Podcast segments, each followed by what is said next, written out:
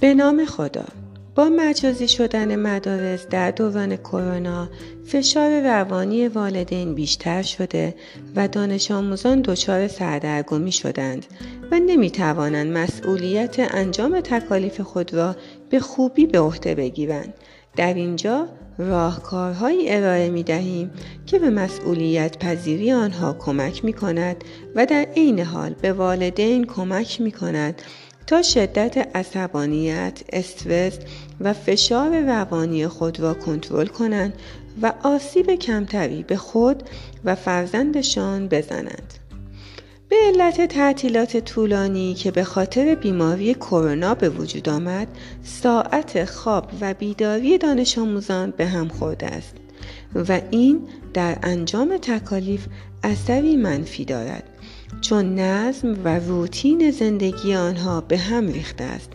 پس اولین کار این است که ساعت خواب و بیداری آنها را مرتب کنید و دانش آموزان بدانند. حتی حالا که مدارس تعطیل است باید سر ساعت مشخصی بخوابند و بیدار شوند.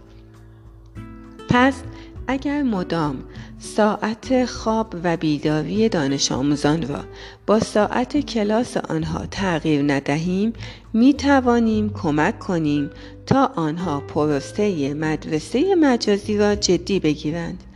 در زمان کلاس مجازی و انجام تکالیف بهتر است دانش آموزان با لباس فرم یا لباسی که کمی در آن معذب هستند در کلاس شرکت کنند.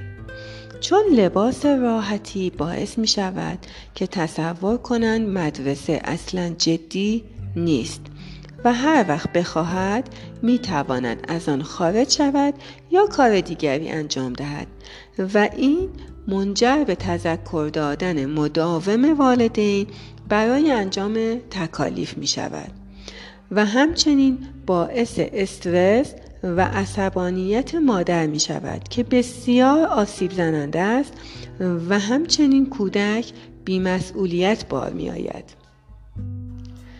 تا جایی که ممکن است فضای مدرسه را در منزل شبیه سازی کنید تا دانش آموز احساس کند که من الان در کلاس درس هستم اگر برایتان مقدور است اتاقی را در نظر بگیرید و اگر نه در یک گوشه خلوت منزل میزی قرار دهید تا در آنجا درس بخواند. در زمان کلاس ها و انجام تکالیف صدای تلویزیون و شلوغی وجود نداشته باشد نور مناسبی وجود داشته باشد و اگر فرزند کوچکتری دارید او را از آن محیط دور کنید تا دانش آموز متوجه باشد که سر کلاس است. در زمان کلاس بهتر است والدین در کنار فرزند خود حضور داشته باشند و به طور غیر مستقیم بر او نظارت داشته باشند و هرگاه دچار حواس پرتی شد به طریق غیر مستقیم توجه او را برگردانند مثلا به او بگویند من این قسمت از توضیح خانم را متوجه نشدم. میشه تو به من بگی؟ یا من فلان تمرین رو نمی‌تونم حل بکنم. میشه تو به من یاد بدی؟ این هم باعث تقویت اعتماد به نفس در او می شود و هم به خاطر اینکه بتواند به سوالات شما بهتر جواب بدهد با تمرکز بیشتری در کلاس شرکت خواهد کرد و تکالیف خود را انجام خواهد داد. در شبیه سازی خانه به مدرسه مثل مدرسه نیاز به زنگ تفریح داریم. حالا این زنگ تفریح می تواند هر 20 دقیقه یا هر نیم ساعت یک بار باشد و باید تایم آن مشخص شده باشد.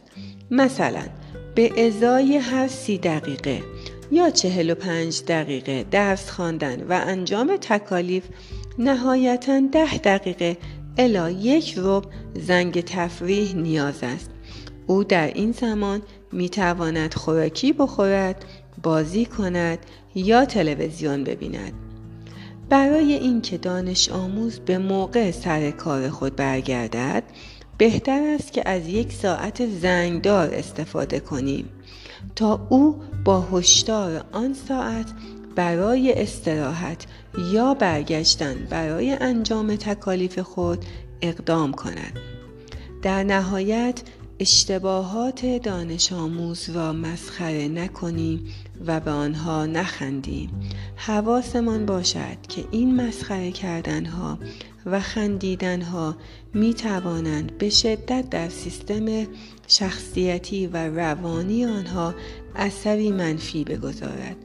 امیدوارم با این نکات بتوانید به آموزش مجازی دانش آموزان خود کمک کنید. با تشکر خدا نگهدار.